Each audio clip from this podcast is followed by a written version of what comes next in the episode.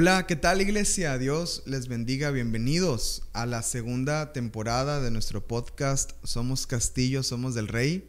Nuestra, en nuestros episodios de miércoles que hemos titulado Volviendo a la Palabra. También ya este viernes eh, comienza la segunda temporada de eh, Preparémonos, donde nos estamos platicando acerca del servicio el domingo y la lista de cantos y bueno, algunas otras cosas que platicamos eh, con referencia a los servicios dominicales y los, los, servicios en familia que tenemos.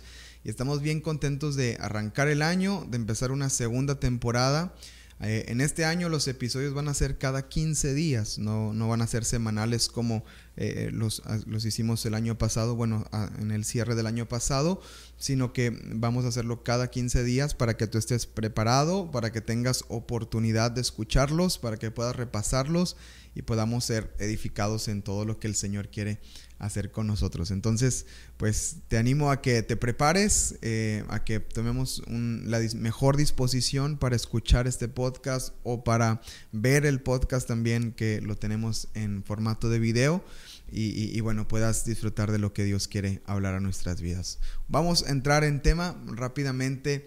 Eh, como iglesia, si nos estás escuchando de otra parte, Castillo del Rey Cancún, eh, nos determinamos este año leer toda la Biblia en un año y estamos en nuestro plan de lectura, vamos en la segunda semana y nos ha ido bastante bien, la, gran mayoría de, familias de la iglesia están bien involucradas en, en, la lectura de la Biblia y los estamos leyendo con mucho entusiasmo y hemos sido muy bendecidos. Y durante los episodios de miércoles vamos a estar viendo parte de la lectura que toca en el día. Por ejemplo, hoy toca Mateo capítulo 10 eh, eh, eh, y, vamos a leer parte de, ese pasaje. también estamos leyendo Génesis y Salmos y también algunos proverbios, pero por ahora vamos a trabajar con con el Evangelio de Mateo. En otros episodios vamos a trabajar con Génesis, en otros episodios con Salmos y bueno, dependiendo lo que nos toque en ese día de lectura, hoy, hoy es un buen momento para que eh, si estás en el plan de lectura con nosotros, los que son de la iglesia, eh, eh, bueno, pues tomemos el tiempo para leer uno de los capítulos o una de, los, de las porciones que nos toca leer y nos vayamos poniendo al corriente. Vamos a leer hoy entonces, sin más preámbulo, Mateo capítulo 10. Abre tu Biblia conmigo, siéntate, ponte cómodo, abre tus notas, abre ahí este toma tu café, ¿verdad? Tu té o lo que hayas preparado para este tiempo y tengamos nuestro devocional. Volviendo a la palabra, es el deseo que tenemos como sus pastores y que tenemos también como iglesia de que cada uno de los miembros de la congregación tengamos un hambre y un deseo por la palabra de Dios, que nos involucremos y seamos transformados por ella y, hemos visto la necesidad de volver a la palabra, de regresar a ella, ¿verdad? No solamente imaginarnos, no solamente leer por ahí algunos posts de, Facebook, no, no, solamente lo que nos platican y dicen, sino realmente lo que dice la palabra, regresar y volver. Mateo capítulo 10, vamos a leer el, el, el capítulo completo, son bastantitos pasajes y después tomo un poco de tiempo para comentarlo. Dice así. Entonces llamando a sus doce discípulos, les dio autoridad sobre los espíritus inmundos, para que los echasen fuera y para sanar toda enfermedad y toda dolencia. Los nombres de los doce apóstoles son estos. Aquí están los nombres de los apóstoles para quienes no se lo sepan. Primero, Simón, llamado Pedro, y Andrés, su hermano, Jacobo, hijo de Zebedeo, y Juan, su hermano, Felipe, Bartolomé, Tomás, Mateo el publicano, Jacobo, hijo de Alfeo, Leveo, por sobrenombre Tadeo, Simón el cananista y Judas Iscariote, el que también le entregó. Usualmente siempre escuchamos a Juan, a Jacobo, a Pedro, ¿verdad? Eh, pero ah, hubo 12, hubo 12 discípulos, hubo 12 apóstoles que estuvieron siguiendo al Señor y algunos a lo mejor no figuraban tanto, pero fueron seguidores del Señor y ellos, por medio de ellos, se corrió la palabra del Señor en diferentes partes del mundo, así que hicieron, siguieron con su labor. Dice el verso 5, a estos 12 envió Jesús y les dio instrucciones diciendo, yo creo que es importante cuando eh, Jesús da instrucciones. Así que hay que estar listos para ver lo que Jesús nos quiere decir. Por camino de gentiles no vayan y en ciudad de samaritanos no entren, sino vayan antes a las ovejas perdidas de la casa de Israel. Aquí el Señor está dando unas instrucciones bastante específicas y dice que no vayan a lugares de gentiles ni a ciudades samaritanos entren, eh, sino vayan a las ovejas perdidas de la casa de Israel. Están hablando del pueblo de Israel, del pueblo judío, y a ellos debían de atender estos eh, apóstoles, los, los doce que están siendo enviados. Ahora, esa es una instrucción eh, específica para ellos doce. Es una instrucción que dio a estos hombres eh, que, nos, que nos pueden dar, dar algo de luz, ¿verdad? De cuando Jesús habla y enseña, pero, pero es una instrucción específica. No podemos tomar este pasaje literal como decir, no, ya no hay que predicar a los gentiles, no hay que predicarle a los que representan a los samaritanos, porque es una instrucción simplemente en un contexto, un contexto específico que Jesús le está dando a estos doce. Pero es interesante lo que el Señor les está diciendo. Mire, y yendo, prediquen el Evangelio, el reino de los cielos se ha acercado. Esto es proclamación.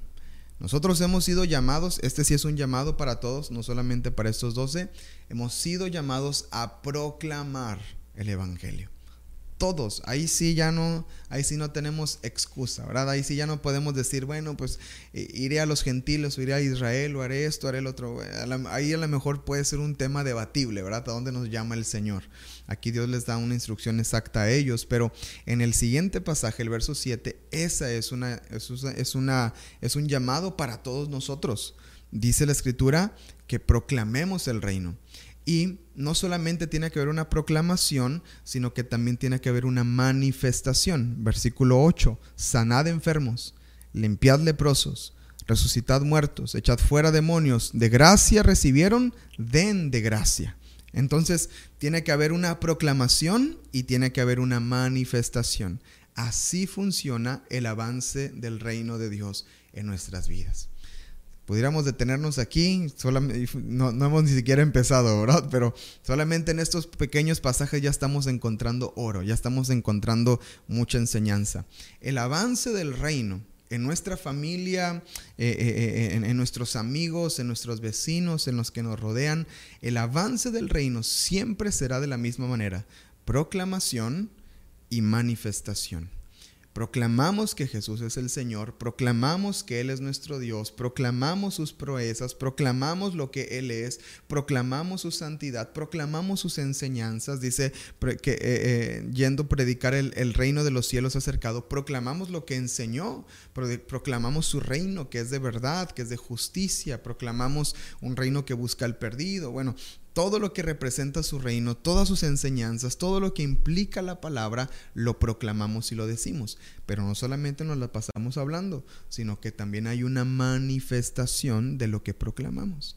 Eso es lo que hace diferente nuestra fe de cualquier otro movimiento alrededor del mundo religioso o movimiento este, eh, de simpatizantes, lo que hace la diferencia es que no solamente se proclama, sino que también se manifiesta. Y las manifestaciones de Dios es sanar enfermos, limpiar leprosos, resucitar muertos, echar fuera demonios, de gracia recibieron, den de gracia. Ahora podríamos pensar y decir, pero pastor, bueno, a lo mejor sanad enfermos, pues yo he orado por ahí, por mi tía, ¿verdad? Que le dolió la cabeza y oré por ella y se sanó, o a mi primo que le dolió la muela y se le quitó el dolor de muela y a lo mejor otra cosa, pero eso de limpiar leprosos, yo no he visto un leproso. Eso de resucitar muertos, pues la verdad yo no me animaría en un funeral a, levantarme en medio y decirle de verdad ahí que voy a orar para que se levante. O eso de echar fuera demonios, pues un, a lo mejor en algún campamento me llegó a tocar, pero ya así que tú digas que, eh, eh, eh, que, a cada rato, pues la verdad no, no me ha tocado esa manifestación. Pero déjame decirte algo. Las manifestaciones del Señor se son tienen una implicación en, todas las esferas y en cada aspecto de nuestras vidas. El sanar de enfermos, no solamente nos referimos a los enfermos físicos, sino a los que tienen también dolores eh, eh, espirituales en, en, el alma, los que tienen heridas en el alma y están enfermos, que se ha infectado tal vez una herida de falta de perdón. Cuando hablamos de limpiar leprosos, estamos la lepra en la Biblia representa muchas veces el pecado y tenemos que predicar acerca del pecado para que la gente sea libre de ello por medio de la sangre del cordero. la respuesta al pecado ya la tenemos y es por medio de la sangre del cordero. Resucitar los muertos, echar fuera demonios. Resucitar muertos, bueno, estamos hablando de gente que está caminando muerta en vida. De gente que a lo mejor eh, no tiene propósito, no tiene sentido en su vida y, tenemos que hablarles, ¿verdad? Para que vuelvan y, se encuentren con el Señor, echad fuera demonios. Tenemos una lucha espiritual constantemente que tenemos que librar y tenemos que pelear. Nuestra lucha no es contra carne ni sangre, sino contra principados y potestades y tenemos que levantarnos. De gracia recibimos, de gracia tenemos que dar. Seguimos con las instrucciones. No se olvide de esto. Si quiere dejarlo como resumen, este es proclamación y manifestación. Y de hecho ese era el tema que tenía aquí yo apuntado y ya con eso ya termina. Lo que vamos a leer de más es para eh, eh, edificarnos. Pero ese, no se olvide este punto. Verso 9. No se provean de oro, ni plata, ni cobre en sus cintos, ni de alforja para el camino, ni de dos túnicas, ni de calzado ni de bordón, porque el obrero es digno de su salario, de, su alimento, perdón. esto me enseña que el Señor es proveedor, que no me tengo que preocupar por cuánto voy a llevar, qué me va a faltar. Yo solamente le voy a servir al Señor y Él se va a encargar de mí. Mas en cualquier ciudad o aldea donde entren, infórmense quién en ella sea digno y paz y, posada ahí hasta que salgan el Señor de estrategia de cómo alcanzar las ciudades. Al entrar en la casa, salúdenla y si la casa fuere digna, su paz vendrá sobre ella, mas si no fuere digna, su paz se volverá a ustedes. Y si alguno no lo recibiere ni oyere sus palabras, salgan de aquella casa o ciudad, sacuden el polvo de sus pies de cierto les digo que el día del juicio será más tolerable el castigo para la tierra. Ay, se me movió, perdón. Será más tolerable para la tierra de Sodoma y de Gomorra que para aquella ciudad. No podemos tomar este pasaje como ándele, qué bueno, yo le dije, ¿verdad? Porque si ya lo tomamos de ahí, yo creo que algo está pasando en nuestro corazón fariseo, en nuestro corazón publicano, eh, corazón religioso, ¿verdad? Pero, pero eh, Jesús da una instrucción bien interesante ahí, que si no nos reciben, no, no te están este, eh, em, eh, negando a ti, sino que más bien es, el juicio del Señor el que vendrá ahí más adelante. Dice, he aquí yo los envío, fíjense qué tremendo, como ovejas en medio de lobos. Sean pues prudentes como serpientes y sencillos como palomas. Guárdense de los hombres que los entregan a los concilios y en sus sinagogas los azotarán, y aun ante gobernadores y reyes serán llevados por causa de mí, para testimonio a ellos y a los gentiles. Mas cuando los entreguen no se preocupen por cómo hablarán, porque en aquella hora les será, dada lo que les será dado lo que han de hablar porque no son ustedes los que hablan, sino el Espíritu de su Padre que habla en ustedes. Alguien le da gracias a Dios por esa promesa. El hermano entregará a muerte al hermano, el padre al hijo, y los hijos se levantarán contra los padres y los harán morir. Y serán aborrecidos de todos por causa de mi nombre, mas el que persevere hasta el fin, éste será salvo. Cuando los persigan en esta ciudad, huyan a la otra, porque de cierto les digo que no acabarán de recorrer todas las ciudades de Israel antes que venga el Hijo del Hombre. El discípulo no es más que su maestro, ni el siervo más que su señor. Bástele al discípulo ser como su maestro y al siervo como su señor. Si al padre de familia llamaran Belcebú, cuanto más a los de su casa. Así que no les teman, porque nada hay encubierto que no haya de ser manifestado, ni oculto que no haya de saberse. Lo que les digo en tinieblas, díganlo en la luz. Y lo que les eh, lo que oyen al oído, proclámenlo en las azoteas. Y no teman a los que matan el cuerpo, mas el alma no pueden matar. Teman más bien aquel que puede destruir el alma y el cuerpo en el infierno. No se venden dos pajarillos por un cuarto, con todo, ni uno de ellos cae a tierra sin vuestro Padre pues aún vuestros cabellos están todos contados. Así que no temas, más valen ustedes que, muchos pajarillos. Voy a leer hasta ahí, hasta el versículo 31. Qué hermoso, eh, una de las últimas porciones que acabamos de leer. Yo quiero que nos quedemos con esto. Dice la escritura, lo que les digo, verso 27, lo que les digo en tinieblas, díganlo en la luz, y lo que oyen al oído, proclámenlo desde las azoteas. ¿Qué está diciendo este pasaje, amados? ¿Sabe qué? ¿Sabe qué significa esto? Comunión íntima con el Señor. Nosotros proclamamos, acuérdese que el Evangelio, el reino avanza proclamando y eh, eh, manifestando, proclamando y manifestando. ¿Y qué proclamamos? Lo que oímos en la intimidad con el Señor.